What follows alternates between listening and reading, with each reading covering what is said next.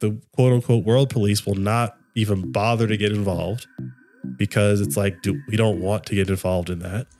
We didn't have bread shortages, but you and I made bread during the pandemic.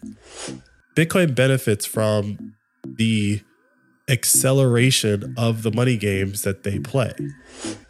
With the Bitcoin that they bought, MicroStrategies is probably going to be a company that lives forever now.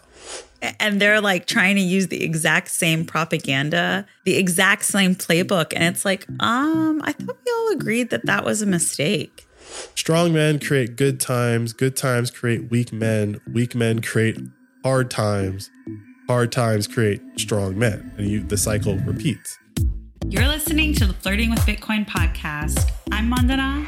I'm Ian. That's Keon. And we're the Receffies. My husband loves Bitcoin, and once a week I let him talk my ear off about it. Yeah, I'm a real cheap date. Cheap, maybe, but it's a lot of work. If I'm gonna do something, may as well do it the best way possible. And Flirting with Bitcoin is audience funded without ads or sponsors. Mm-hmm. This ain't your grandma's podcast. This is podcasting 2.0. But we can't do this for free, babe. We have Bitcoin to buy and a new mouth to feed. See? Our son agrees with me.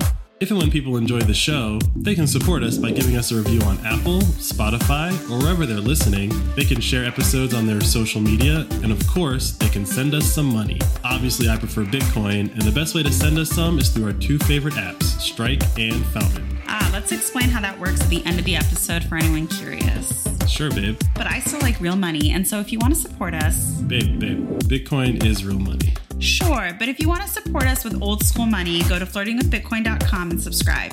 We offer monthly and yearly subscriptions that come out to less than a dollar an episode. To all our fountainheads out there, keep making and sharing clips of the show to cash in on our bounty program. Make that money, honey. Y'all ready? Hey, Keon, you ready, baby?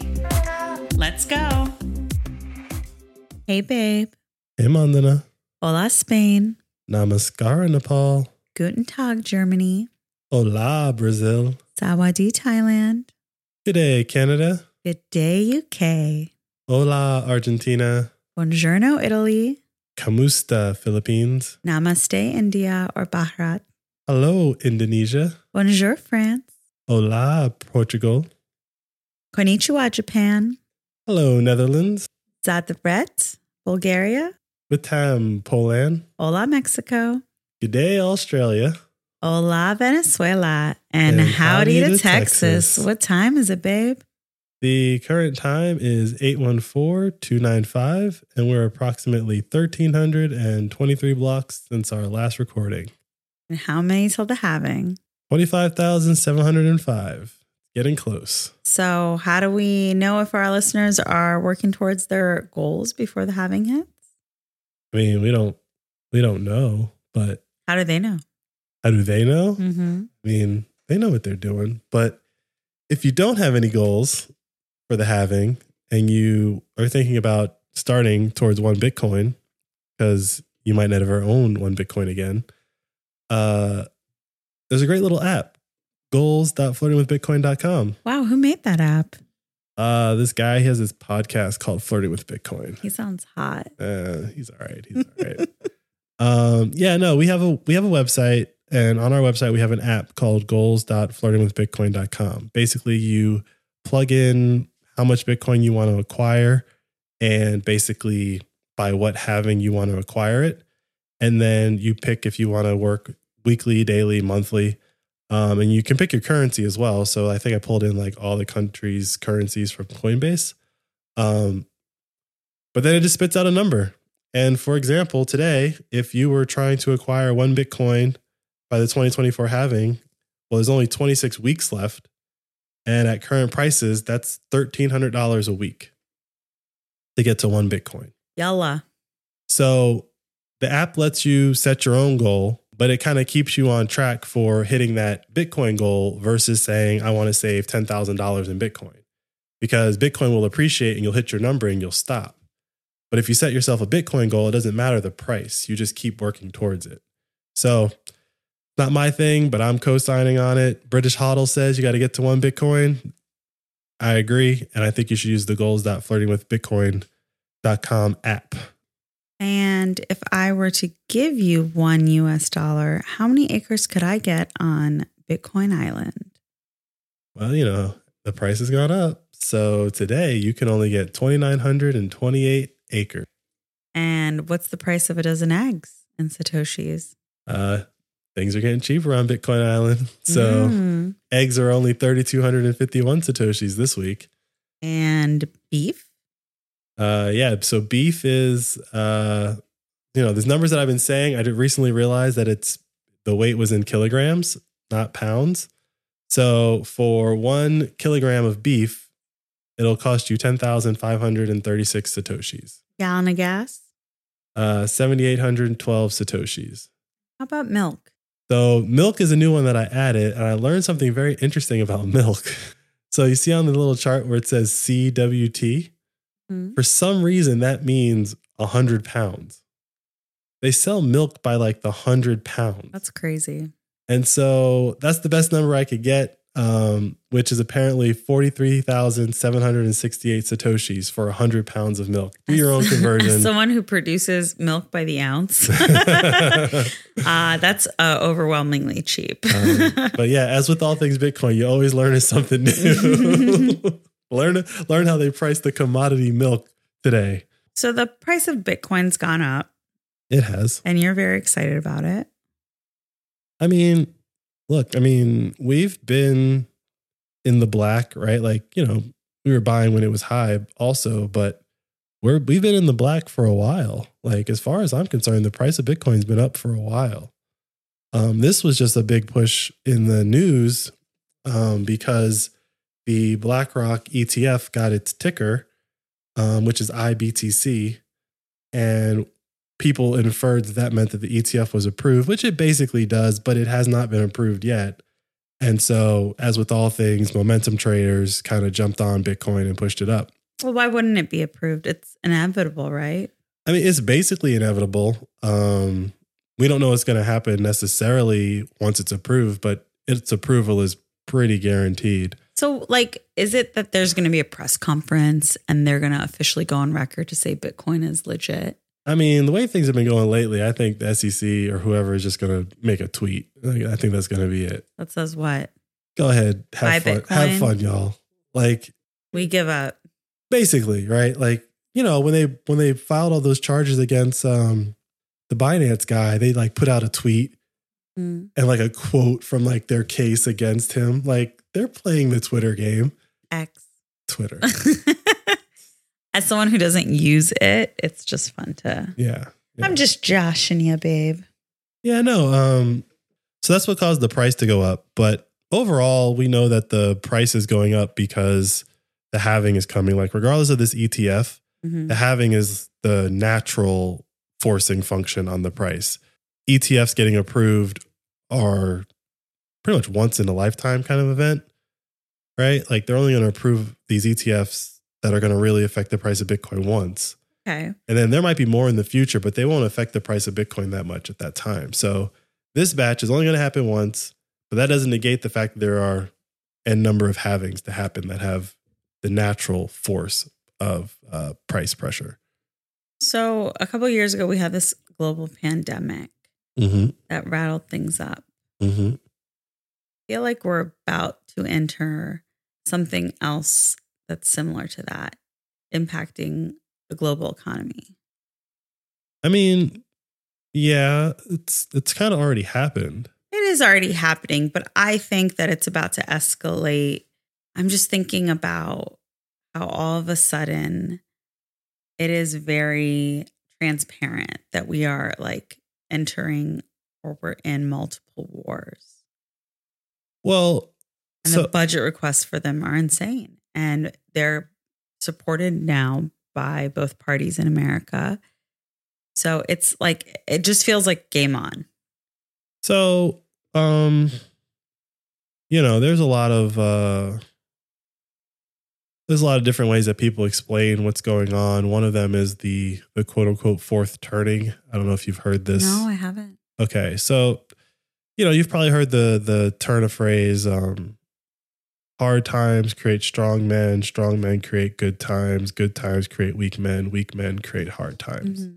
Like that's like a a trope in the fall of empires and all that and fun where stuff. weak right? men create hard times. Yeah, and so like you're not on Twitter as you just said, um, but you know that's like a meme that circulates a lot, right? It's like we're in the weak men stage right now, guys, um, and that's what it feels like for the most part. You know, we have most of the leaders of the West um, are pretty weak, and their their populations are either in revolt or simmering revolt, and they are doing what they can to like quell the quell the peace, but um they just keep seeming to make the wrong decisions. They keep taking like the easy path and making the wrong decisions. And at this point it seems intentional.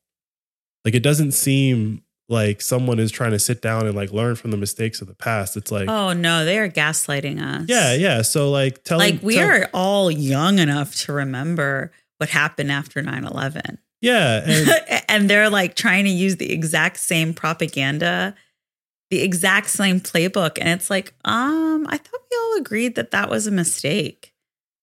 Yeah. So basically, you know, war is, without getting into the politics of it all, like war is a way to like burn off inflation, Mm-hmm. right?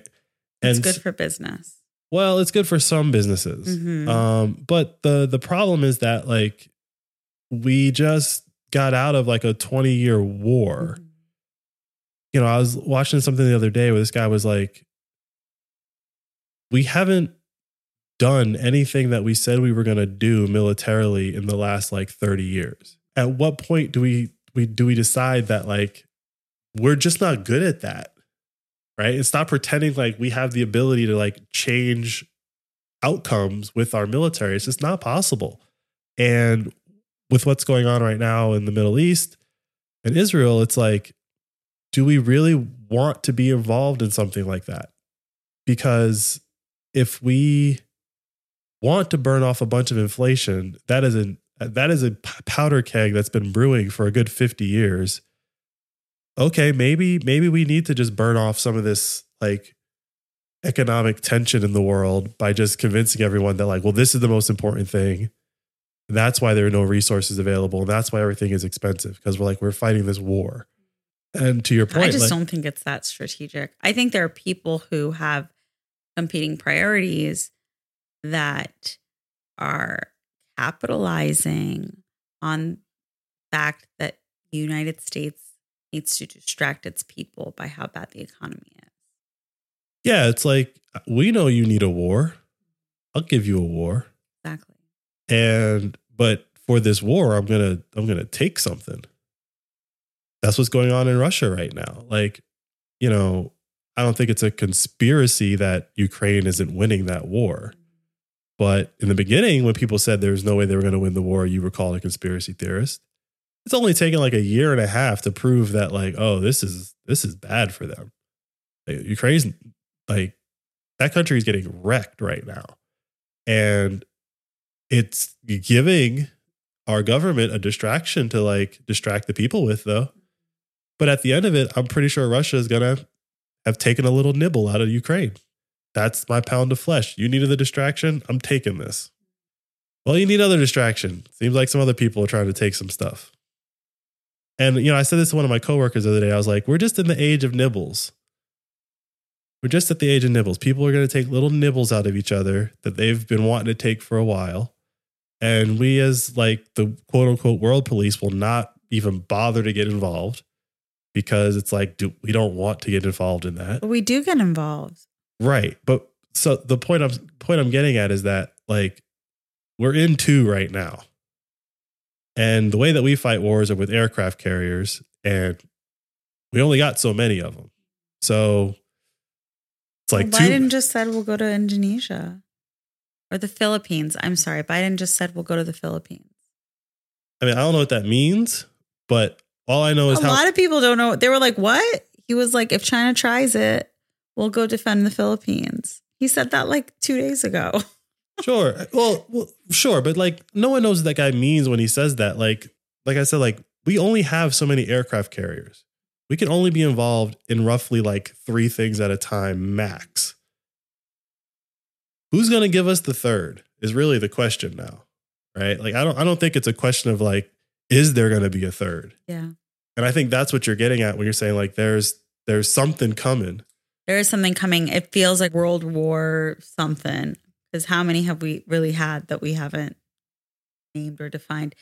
You know, I just Well, they never start off as a world war. No one ever starts off Exactly. saying this is World War II, guys. It was like, no, this is Germany invading. war to end all wars, right? That was World War One. I just, you know, it's, you know, meme culture is like really important to me. it's a big part of my culture. And there are just so many jokes about the draft because people are like, that's all our government cares about is going to war. Our president will spin up every single PR resource he has to explain why we have to go fight harder for another country than our own. Like it it's mind blowing. I do not want to get into the politics of Israel and Palestine. I think everyone has their opinion. Um, I absolutely support a ceasefire. I absolutely think that the United States should butt out of it, but I think the United States and Israel are the same country ultimately. But I saw something and I didn't fact check it, but so many of our members of Congress are dual citizens of Israel. That's more than two. A lot. And I and I was like, wow, the loyalty that I feel like our government has for another country is stronger than they have for our own. And the amount of money that they're going to push and I'll honestly rally to be able to. I just don't see that sense of urgency for our own country. Um, and it's just really shocking. And so I think that it's building this momentum to suddenly find more things to throw money at, uh, which will be good for specific businesses, right? War is good for war is good business for specific people, right? And specific industries. Yep. And I think now is the time. And they're going to strike while the iron's hot and they're going to throw so much money out in the world that no one's going to be held accountable for. There's going to be no tracking of. It's going to be chaos. So, with that, now I'm not trying to litigate that. I, I just think that is what it is. You can disagree with me. Other people can disagree with me. What is that going to do to the price of Bitcoin? Is that going to trip it up? Is it going to get in the way of the jump that's supposed to happen after the halving? Or is all of this war activity going to destabilize currencies around the world? So people are going to go to Bitcoin. Are Americans going to feel like their government has lost control of the dollar? And like, what's your guess? So I think the the one thing that you said it's 100% true is that destabilization of certain areas of the world. I mean, a lot of these currencies are borderline holding on already. Right.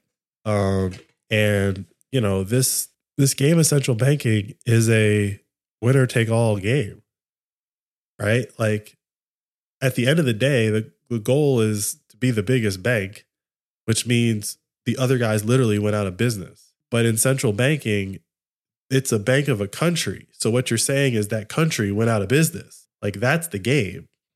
And I think what Bitcoiners have learned or understand very clearly is that all money in the world, except for Bitcoin, falls into that game. So with Bitcoin, they could keep playing that game all they want. We benefit from it. Like Really? Bitcoin, you think so? Bitcoin benefits from the acceleration of the money games that they play because as Bitcoiners just keep accumulating a little, buy big bulks, it doesn't really matter. But Bitcoin exists, there's a value to it. And when all of that printed money goes to try to buy Bitcoin, there's technically more people competing for that Bitcoin. And so by by just the pure fact that they are making more money, Bitcoin will appreciate. A percentage of everything is going to eventually end up in Bitcoin over time. You pick any asset, and someone is going to eventually say, I should sell this and buy some Bitcoin. like Lockheed Martin is about to like billions in contracts, right? Like help out with these wars. yeah. Are they going to start doing the uh MicroStrategy approach No, of micro, you know holding Bitcoin as well. So Michael Strat- micro strategies and what Michael Saylor did was the very very hard work of proving that Bitcoin can make your business better. He did the hard work. Um, but there are things coming that will just make that a button click for large entities, right? Particularly the Bitcoin ETF, right? Like as a company, you can hold stock. And as a company, you could hold other assets, like you could hold real estate, you could technically hold gold as a company, right? Like you could hold gold as an asset on your on your books. And so a lot of these companies won't have to do what Michael Saylor did. They'll just say, buy me some of that Bitcoin ETF. It's spot, so it technically means that I have a claim on the amount that I bought. Um, but yeah, it's it's going to be very easy for people to do what Michael Saylor did. He's just the first. And because he's the first, he bought so much. None of these companies are going to be able to buy as much as he did. So while they might copy him, by the mere fact that they're copying him, they're going to raise the value of his Bitcoin. He got for a lot less than they did because they had to wait until the ETF. Um, and even after the ETF, they probably won't buy it right now. They won't look at it and say, oh, it's cheap and I'm going to buy that to make sure that my company lasts, you know, maybe 10x longer because we bought Bitcoin. Right. Like a lot of these, um, it's funny, you know, YouTube kind of, the algorithm knows what I want to watch. So they keep feeding me this episode called uh, Blitz Scaling and like the fall of all these like blitz scaled companies like Airbnb and WeWork and all that fun stuff and how they just they scaled so big. Well, the reason why they all do that is because that's the only way to survive. Right? Like you scale, you raise a bunch of money so that you can actually survive and figure out your business. That's how Uber made it, which I guess they've made it because they've turned a profit recently. Um, but now you don't have to be that aggressive with the growing of your business. You just buy Bitcoin to start and say, if we buy this Bitcoin, eventually Bitcoin will be a well known asset that will move at a very predictable pace. And so you'll say, okay, we're starting a business. And in order to get, let's just say I pick some round numbers here, in order to get like three years of runway, we need to put X amount of Bitcoin into a company because just the pure appreciation of that Bitcoin will give us that extra runway just naturally through it accreting value. So they don't have to scale as fast. They don't have to make poor judgment decisions and do things they probably wouldn't otherwise wanted to do as a company to survive. And so you just end up with better products, right? Because people have more time to make those products. So Michael Saylor is proving this with what he did at MicroStrategies because with the Bitcoin that they bought, MicroStrategies is probably going to be a company that lives forever now. Like, full stop. Even if they don't turn a revenue anymore, because it have doesn't much- matter. He has the company owns so much Bitcoin that within 10 years, probably, they'll have made more money off of their Bitcoin than that company ever made. Period. Because they got in so early on the appre- the early part of the appreciation of Bitcoin. Everyone else is going to get it probably at the hundreds of thousands or the million dollar point. That's when like, you know, countries and, and large companies will probably start buying it. But Michael Saylor will have like trillions of dollars or whatever. Doesn't even matter because he'll have the most Bitcoin at that point. That's Mhm. what will matter. It won't even, the dollar number of it won't matter. It'll be there's a company that sits on top of a trove of 150,000 Bitcoin. And nobody on the planet has even one. Except maybe our listeners if they're using the Satoshi savings calculator.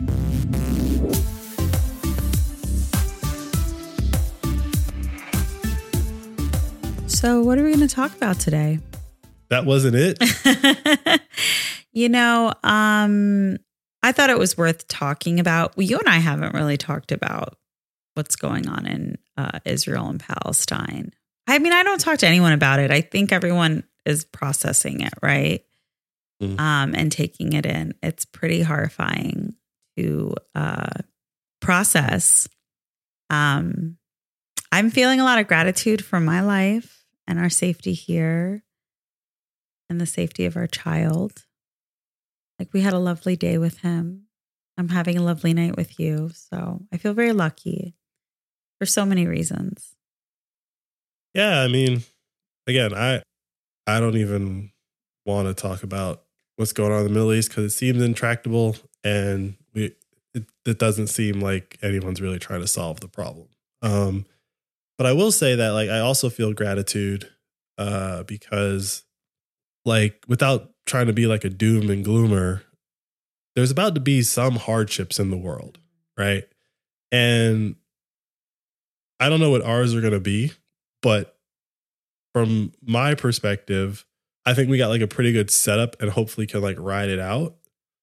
Um, and so I'm very grateful for that because I just I I'm very aware of what's going on in the rest of the world, and I'm very aware that like a lot of this stuff is going to hit a lot of people harder, and unfortunately, Bitcoin can't save you from like everything, Yeah. right? Like you still have to get lucky in certain areas of life, and I definitely am one of those people that was just lucky. I think I would have gotten Bitcoin anywhere I was in the world, right? Like I think if you just had in theory like had me be me anywhere in the world, I'd probably get Bitcoin, but that doesn't mean I'd be in a safe place. And doesn't mean that I could like acquire a ton of it because I'm in a not safe place. And, you know, so like it doesn't save everyone. Um, it, it can't save you from everything, but I think if I was in one of those tough places and I understood Bitcoin and I understood like how we're in this spot that we're in because people have the control of the money the way that they do, then yeah, I'd be all in on this thing that says like, well, maybe not me, but maybe my kids or my grandkids will live in a world where they don't have this kind of control, where they can't just print an unlimited amount of money and fight an unlimited number of wars and just it's like this is not how war this is new for war. Like i think that's the thing that a lot of people don't under don't really comprehend. Like i think a lot of people think that oh yeah there was this thing called the 30 years war. That's a pretty long war. So you know they had like long wars back in the day. It's like yeah but most of it was riding around on horseback. Most of it wasn't like every day a battle or bombs being dropped, right? Like it was like, no, there's a bunch of dudes over in a field fighting maybe once a month. And everyone would just leave the area so they could fight it out. And that was it. They usually had like one fight a year, and the other side would run back home and recover. With unlimited money, we've gotten to a place where they can literally just fight every minute of every day and tell you about it And the people who make these decisions, who lead these wars, they don't get their hands dirty. Right. It's just this They're is not, not, in battle with the soldiers. this is not like this style of war is new in the last hundred years. This is not war that existed before the 1800s. Like Mhm. this is new, and it's it's it's on top of the actual damage of the weapons that we have today. It's just like a massive mental trauma for at this point the entire world Entire because world, we yeah. all have to know about the war that's going on. There were plenty of wars that happened in Europe that nobody in China knew about. And they didn't have to have an opinion on who do you think should win, the French or the English? Who are they? like they don't affect me here in China today, right? Like that used to be a time and that was not in the span of humanity that long ago. Yeah. I mean, I I really agree with that. It's a conversation that I have with a lot of people in my life who are like, I'm losing my mind. I'm crying hours every night. And I'm like, why? What are you doing? Like, just sh- delete Instagram. Like, relax for a few nights. It is unnatural for us to know everything that's going on in the world. All it's unnatural for us to see images and videos of war. Like, you wouldn't see that unless you were a soldier. And we know the trauma that soldiers go through and they live with for the rest of their lives. And it's like self inflicted. But um, that also goes to my point of like, I don't think we should say much about it because who the hell are we to say anything about it? Everyone thinks that they need to have an opinion on this and that what you are going to say something, and I don't know how many characters you can put on Twitter Depends on how much money you gave Elon. that's gonna like convince someone to think differently, but it just it really blows my mind Well, how I mean, narcissistic people are in times of I don't even know what to call it, war, like genocide, whatever. Like it is, it's so surprising to me because I mean, I, I'm not going to attribute this to Bitcoin. I'm going to attribute to this to just like general fatigue that I have. But I think what's happening right now is our world leaders have made decisions, and there's this illusion that we have any say in what's about to happen. And people are arguing on the internet about it. And I'm like, they've already decided. They decided before anything happened. This was I mean, for so many reasons. The White House had like a game plan to go the second it started. And there are people fighting with their family members. There are people fighting with their friends. They're fighting with their coworkers. Like it's all happening again. It's COVID all over again, right? People have picked their sides and they're just fighting with each other. And I'm just like, you honestly think that because your friend or family member is supporting this quote unquote other side, they're a bad person? Do you really think that they believe how you're interpreting what they're saying? I've actually thought about this particular. um This is part of the reason why, like, I stopped talking about Bitcoin with people. It's like it doesn't matter. My opinion on it doesn't actually matter, right? Like, what your opinion is matters because it it will affect you, but to like convince you of my opinion on a thing, it's like you don't have. I shouldn't have to say anything. I'm living the life that tells you that I'm showing you actions that say Mhm. I my opinion on things. Um, but for things that like fundamentally don't affect me, going back to like being able to know everything that's going on in the world at the same time is like not natural. Um, I don't really care what happens anywhere. I care about basically like the places that we can walk to because those are like my day to day interactions. But anything outside of like my actual radius, it's like it better actually affect me. And to your point, like I know these decisions have been made.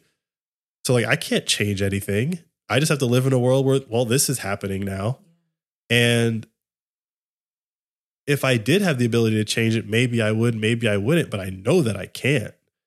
And I think the people that are like arguing back and forth about this is like, again, you wouldn't know about most of the fighting that's going on in the world, especially not real time, all day. Like, this is so new that we're not even stopping to think, like, should we even, you know, when CNN started like reporting live from Iraq during the the the desert storm or whatever, right? And they were like just 24 hours of Yeah. bombing Iraq and they would just like show it on the I remember as a kid being like this is weird. They're literally showing how a weapon Like is it's killing people. like it's a TV show. They're just showing you like a demonstration that like we have these things that kill people like this. Watch. And like they were just showing it as Entertainment. entertainment. And I just remember thinking that was weird. Um but no one no one else seemed to think it was weird because it just kind of lasted. Well, you know, uh, the writer of the Hunger Games trilogy, she said she was watching television and she saw exactly what you were just describing. She was clicking through and then she saw like Survivor and then she saw like some other reality competition show. And she was like, this is where we're headed. We're headed towards a situation where you put children to fight to the death for entertainment for the wealthy. And Yeah. that and that's what it is, right? War is just young people being thrown together and fighting by like the older people of their society. That's what it is. It's children being forced to fight who would otherwise just love to be children. Yeah.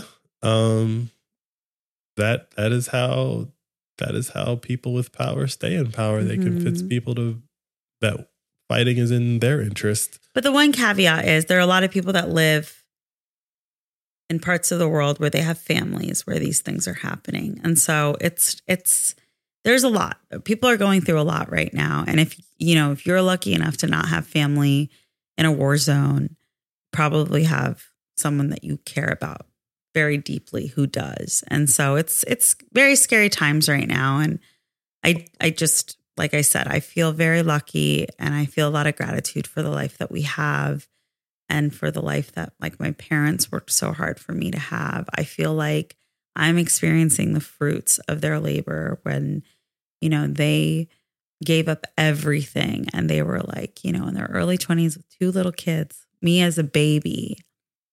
They were like, "Oh, I want better for my daughter." I feel like I thought I was living that but I feel like today I really am living that. Um, everything that they sacrificed for me, like now I get to just be with my husband and my baby at the farmer's market, having a lovely day while so many horrible things are happening around the world.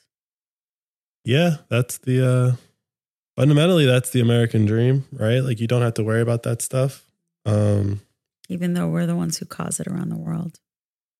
Not yeah. you and me, but I mean the empire. I think I, I think that one of the things that I've learned about how the world works because of Bitcoin is the which book was it that I read?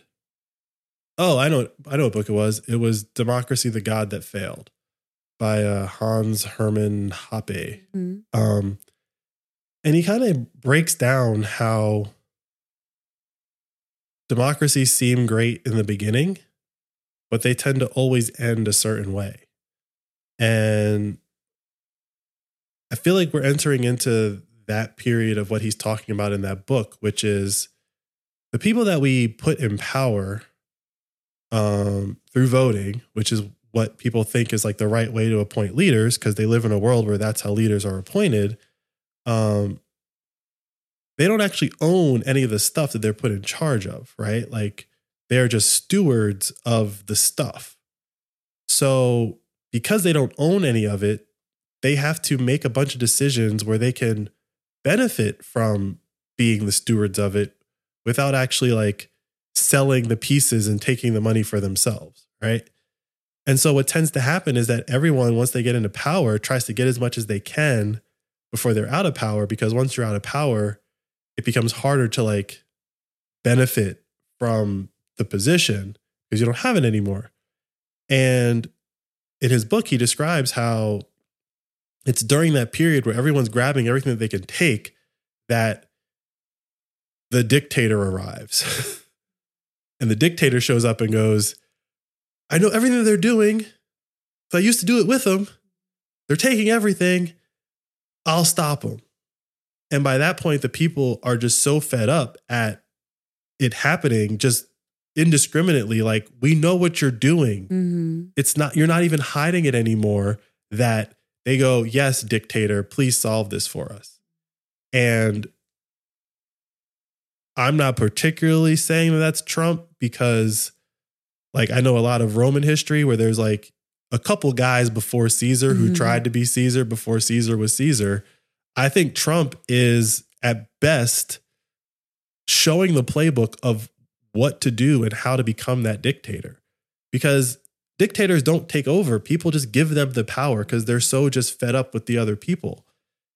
A lot of the stuff that's going on right now, like you said, it's so transparent that every doesn't matter what political side you're on anymore. You just see it for what it like the mask is off. Yeah, it's and, it, it's not like oh they're the good guys, they're the bad. It's like you're all being ridiculous, right? And so I say all that to say like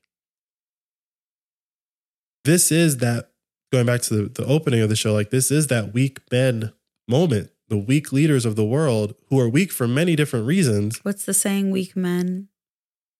Weak men create um big problem. Sorry, it's Strong men create good times, good times create weak men, weak men create hard times, hard times create strong men, and you the cycle repeats. And we are in that definite like weak men times because the people that are in charge are not even making like the basic easy decisions to do what's best for the American people. Mm-hmm. Like we're not asking them to like solve homelessness at this point, right? It's like or any other problems that you've claimed to be solving for a while. Like, can you please just not involve us in crazy stuff that we obviously don't have the money for. And they're just like, nah, still gonna do it. Also, I mean, I, let's go back to that point that you made that we're not good at it. No, we're, not successful. We're not good at anything outside of our borders. Um, I think thing, we're bullies, but I don't think we're actually successful at ending conflict. But we're not there to end the conflict. Like Mm-mm. that's that's the point, and that goes back to the people that are in power here. So the people that are in power here, as you kind of alluded to a second ago, where like they have dual citizenship in Israel. Uh, there's people who are from other places who have other types of allegiances similar to that, and so everyone that's in power, not everyone, I don't want to say everyone, but we have a large contingent of people that are in power that have something else that they're actually working towards that's not in America. And I think that the thing that bothers me the most about where our politics has gotten is that it's not perfect here. But I think one thing that would help us a lot is people remembering that when we all came here, it was because we were trying to get away from all of that nonsense. Like that is why they came here. They're like, yo, these these kings and queens and these aristocrats, they fight all the time. Too much baggage. They create all this money and they fight each other to the death all the mm-hmm. time. We don't want to do that. We're going over here. And I'm not laying this on a particular group of immigrants. I'm laying this against all people who come to this country. Like, if you're coming here, come here and be here and say, I don't care what's going on over there. That's why I'm here. If you care about what's going on over there, then like, what? Go back there.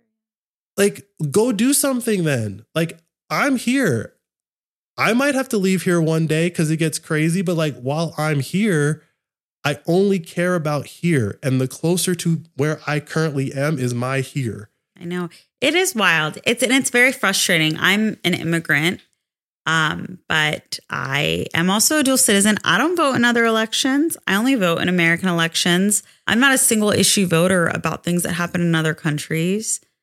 Like I, it's it's shocking to me how many people I know who are single issue voters for foreign policy issues. again i'm not talking about like voting other places i'm talking about actually caring what's going on other places like if you come here care about here. If you care about where you came from you'd be there i don't want to say fixing it that's not the best way to put it but like the reason why we come here is so that we don't have to care about that other stuff. Like that is one of the founding rules of america. Come here if you don't want to deal with the nonsense. But where it gets messy is that America interferes with other countries. That's fine. That's our uh, that's our ruling class that's doing that though. I'm Mhm. talking about the people on the streets. Not everyone that's squaring off, picking a side, Russia versus Ukraine, China Mhm. versus Taiwan, insert whoever versus whoever. Not everyone squaring off and like arguing Mhm. about that is a leader. Yeah. If we just all agree that like our leaders care about that stuff, but like it doesn't affect us because we're here, like that would just go so far. We would So be much far. more efficient in asking for what we need.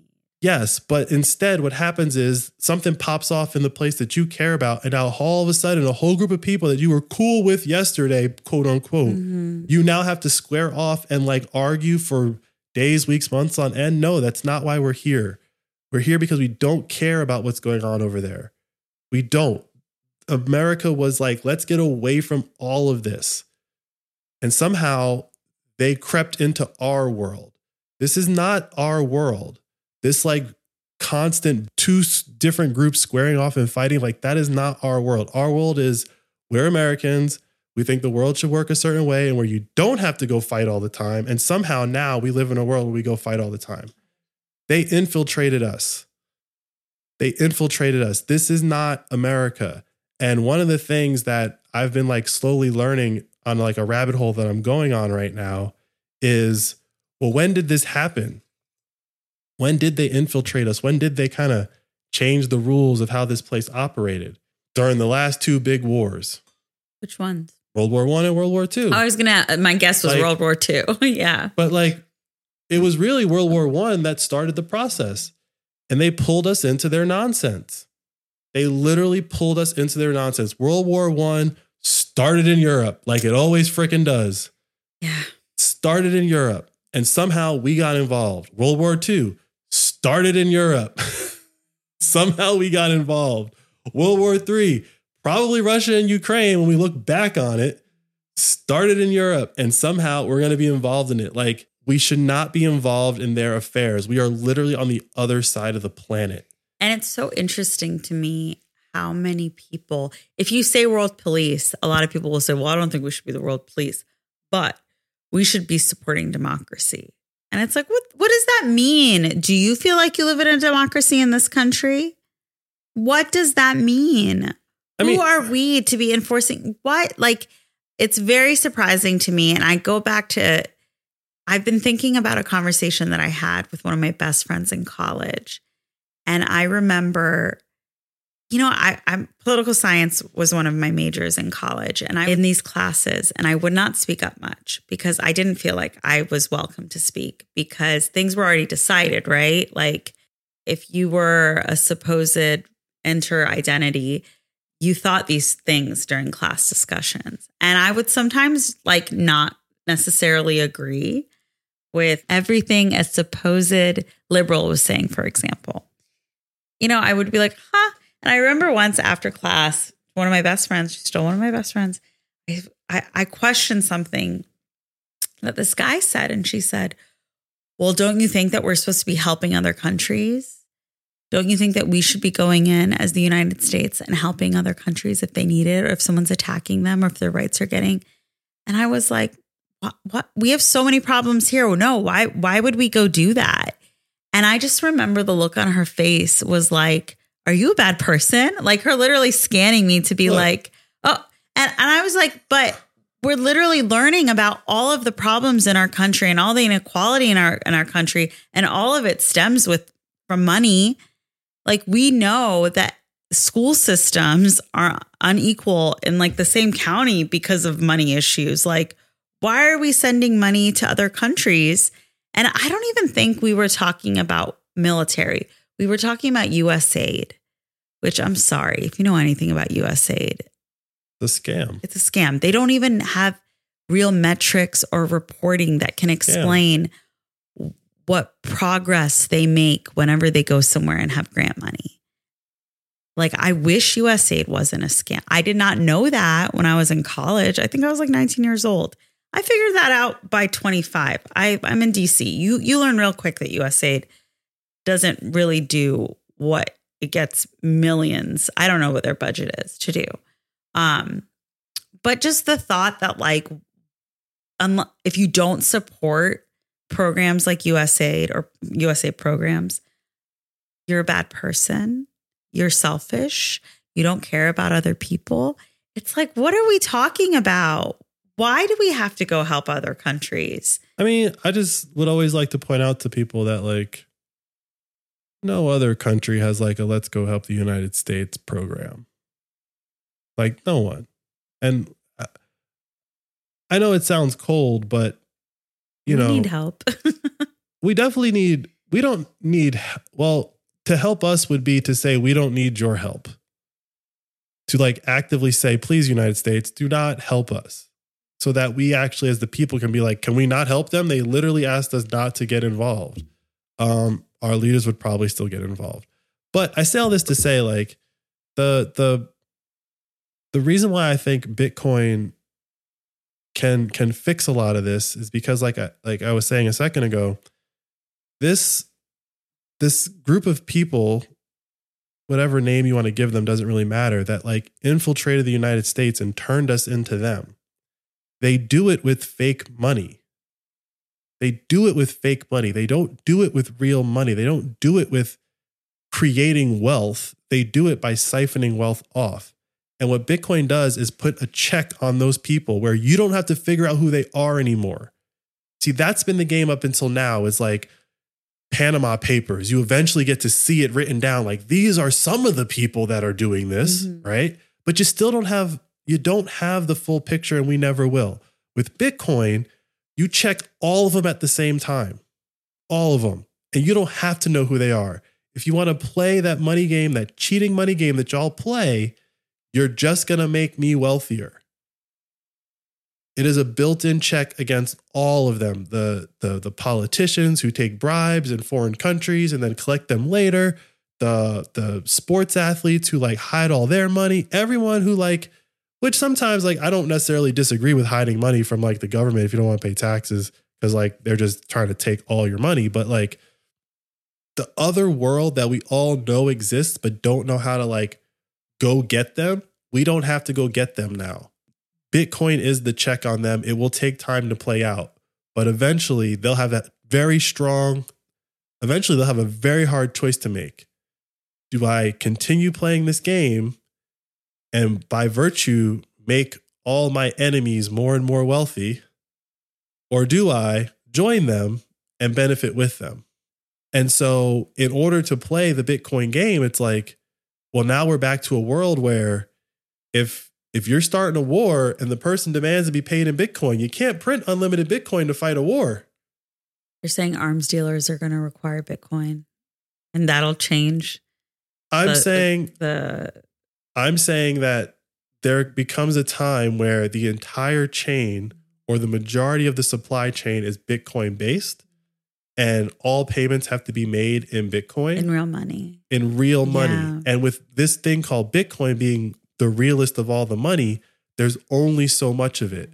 So if you want to burn all of your Bitcoin to try to take a nibble out of Ukraine, by all means, go ahead. But there is a point where you will run out of money. No, it it's And that is the world. wild to see just money pop up out of nowhere so often in the past few years, and seeing it in the past few weeks. It's just it's just so wildly inefficient, but the people in charge have just been operating this way for so long. I think they've lost their minds. Well, they've never had to solve a problem. Yeah. They just printed more money and it's finally affecting them. But as Is a- it affecting them? yes, It's affecting us. yes, it's affecting them because now inflation is hitting. Mhm. And with inflation comes angry populations. If the price of bread quadruples, I don't care what country you are. Oh, we're the most powerful country in the world. If bread goes to $20 a loaf, you're going to have a lot of angry people. And Speaking they're of already which, stealing from CVS. They're already stealing from stores. Like it's not I know. But speaking of which, I made Ian bread last week. I you did. did. I made you focaccia bread. Yeah, that's pretty good too. Oh, thanks, babe. But yeah, part of me was like, I can do this. And it's fancy. And I think it cost me like, I don't know, a dollar to make. Yeah. Making bread yourself is cheap. It's just the time. It is the time. But that's the point is that printing money is stealing time. So eventually Yeah. we've gotten to the point now where like it's worth my time to It's make a loaf of bread It the- truly is. because the price of all the ingredients that cost some other producer to make it have gone so high. They have to charge me more money. I'll do it myself. Yeah, that's how I feel. I feel like everything is about to become even more expensive, and I should learn how to do things in the most economical way. That's where my brain is constantly going. And you know, I actually was making the bread and I was like, I feel like I'm back in the pandemic. Like there was a reason why we made bread during the pandemic. We didn't have bread shortages, but you and I made bread during the pandemic. I mean, it was like a thing that people were doing, right? It was a thing people were doing because I think everyone was like, I need to know how to make bread. Well, when you realize that you don't know how to make bread, Mhm. it's kind of like a, oh, am I supposed to know how to do that? Yeah, in probably case- know how to do that. You know, in case something happens, I and that's where I was. I was suddenly like, let me remember how to make bread. yeah, let me make sure the- I have yeast in the house. Like, here's here's the problem with that though is that it's great to have the skill to make bread, but how do you make bread when there's no flour? You like gotta that, grow me some wheat, babe, in our garden. No, no, no, no, no, no, no, no. Like you can't grow enough wheat in our backyard for me to make you the flour to make that bread. So when there's just less wheat in the world, how do you make more, how do you make more bread? And and that's what war does. War reduces resources available in the Mhm. world. Regardless of what anyone says, like doesn't matter. Like if you have a war, there will be less of everything. Yeah, people are busy dying or killing. They're not out there raising crops. and we're destroying infrastructure and we're destroying the things that help us bring those products to market. War is like putting a resistor on the circuit of the world economy.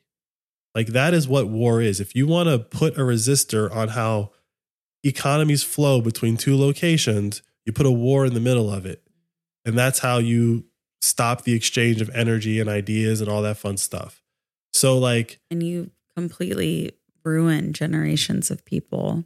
Yeah, but the thing about Bitcoin is that Bitcoin gets you around that resistor. Because when in the past when these wars happened, there was no way to kind of get out to the other side. Mhm. Now with Bitcoin, like your all your your wealth is already on the other side. You, just, have, to get your purse physically, yeah. Right. And so like I know that there's there's one side of things that people say like you need to stay and like fight for your homeland and and all that fun stuff, but like going back to my point of like this is all new, like nations are new and, and empires are rare.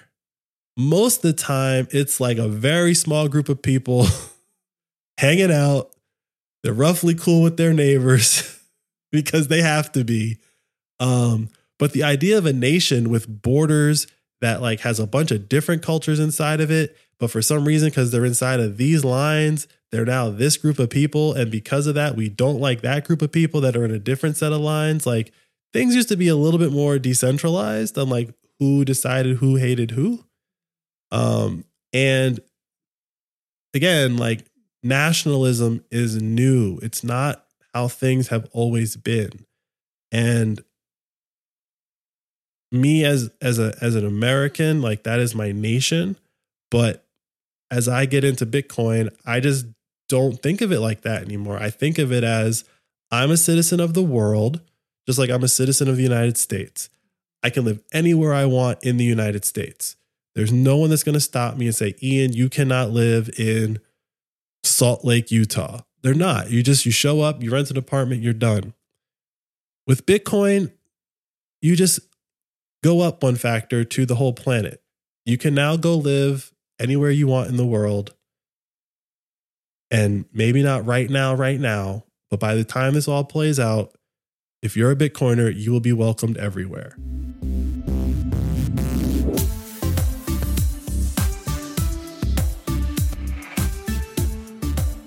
You know, you just have to look at the stats on the pod and all the different countries that our listeners are from. Uh huh. And there's your proof that Bitcoin is international. I mean, yeah, 19% of our listeners are from the States. Otherwise, everyone's from everywhere else. Mm. And it, yeah, it's, I think that Bitcoin is going to get us there. I don't think it's going to happen as fast as I would like it to happen, but it's a thing that just will constantly be in the back of your head. And you'll always have a story of somebody who knew a person who like disappeared one day because of Bitcoin In a good way. in a good way, right? like, oh yeah, Tommy like worked at 7-Eleven and one day he just was gone because Tommy had a dream and he was able to actually save for his dream, right? I wish that I didn't live here. I wished I was doing something else, but in a world where they create unlimited money, you can't really save up for your dream. But in a Bitcoin world, Tommy, if he understands Bitcoin, understands that he can save up for his dream and go do it, people are going to see that and they're going to want to emulate that. And maybe other people will start dreaming and then everybody can kind of figure out their plan to get where they want to be versus where they are.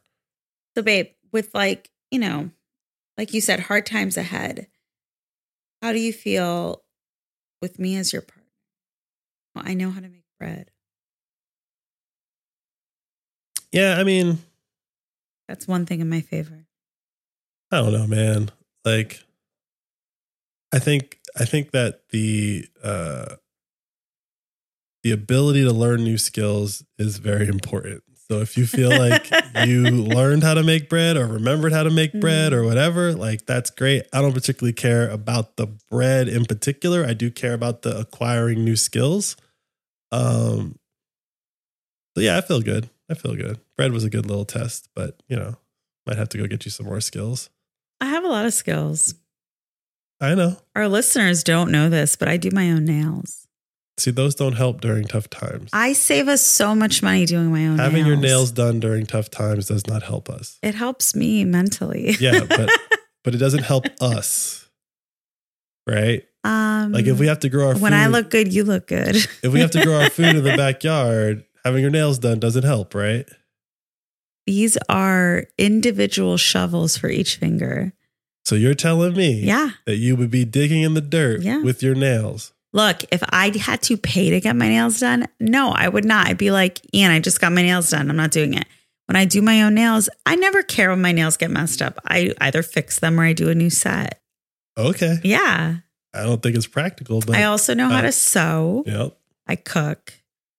Allegedly, you know how to sew. You have offered to sew a lot of my stuff that has And you always say sewn. no. No, no, no, no, no, no, no, no, no. Bring them over. I All sew my own stuff. All right, all right. I have a pair of shorts that were were uh I went to fix those and they were ripped beyond repair.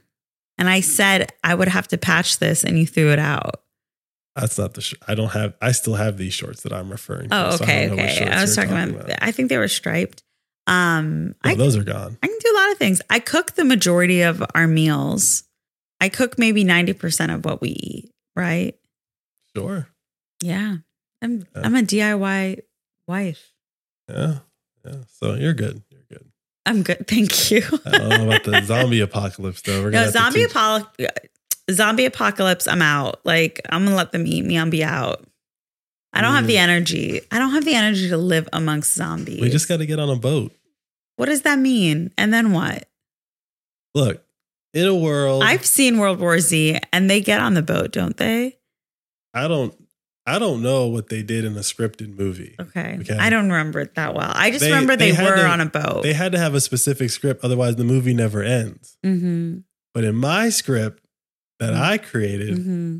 The movie never ends. we survive on a boat forever. Oh, we just live on the boat forever. How do you get food? I guess you eat fish and You what? live- You start a garden. Yes, you do on it the on the boat. Okay. You do it on the boat. Don't you? You watch Moana? Those those mofo's were living on boats. That was a cartoon. It's based off of a culture that actually true. lived on boats. And Voyagers, Sailed, they yeah. sailed around the Yeah, world. They, you're Their right. whole lives were on We boats. listen to that soundtrack all the time. So no, like we become the Moanans and we get on a boat and we get away from the zombies. Like you can live on a boat. They were burning fires on those boats. I don't know, babe. I I'm being very honest with you. If there's Okay, zombies, you tell me where to drop you off. I'm t- I'm just gonna lay down and die. Hey, okay. I, I I can't. Not with zom- I'm I'd be too scared. How would I sleep? We're on the boat. Uh, if if the zombie apocalypse happened while we were on a boat and safe, sure. But if they were like trying to break into our house, No, no, no, no, no, no. See, here's the thing about zombie apocalypse. right? okay, you tell me about zombie apocalypses. There's always clues that the zombie apocalypse is already happening.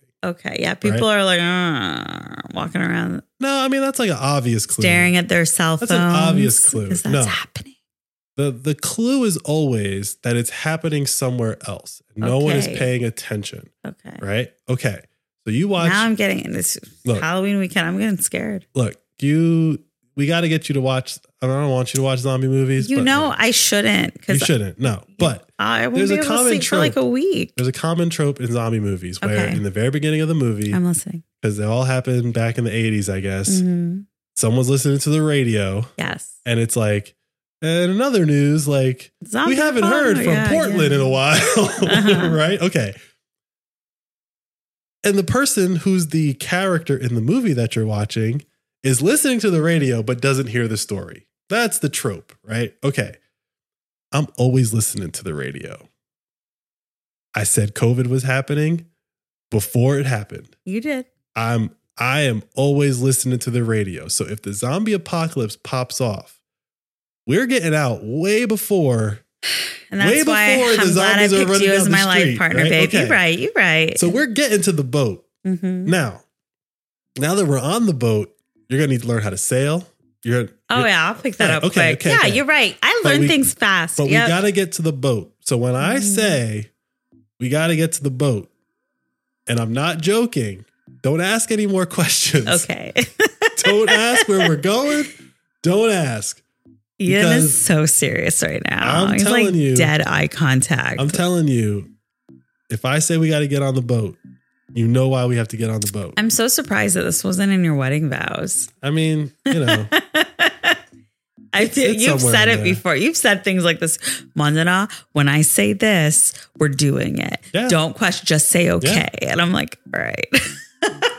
look, look, like I'm babe. You know, I'm just glad that I'm going through this life with you because I feel like you really are trying to set us up for success, and I'm just making sure that no matter what, um, we have warm food to eat. yeah, I mean, we're gonna have a lot on the boat because during zo- zombie apocalypse, uh, they tend to get all the fishermen, so the fishing trawlers go away, so the ocean becomes more populated with fish. I love how you're like during zombie apocalypses, Look, it tends to happen this I'm way in the you. movies I've seen. I'm just telling you that most people get got in zombie apocalypse movies. If you're one of the people that doesn't get got, it's like one in a hundred, one in a thousand, one in a maybe 10,000, which means a lot of dudes that trawl the ocean for fish every day are no longer trawling the ocean for fish. I want gonna- crab and shrimp. We'll have plenty of food to eat. In that case, I'm in. Thanks for listening to the show. Now let's get you set up on Fountain so you can start earning money simply by listening to podcasts. It's time to join the Fountainhead Nation. Go to fountain.fm to download the app onto your phone. Once you've installed the app and have set up your account, search for Flirting with Bitcoin and follow us. You should also be able to find and follow every other podcast you listen to as well.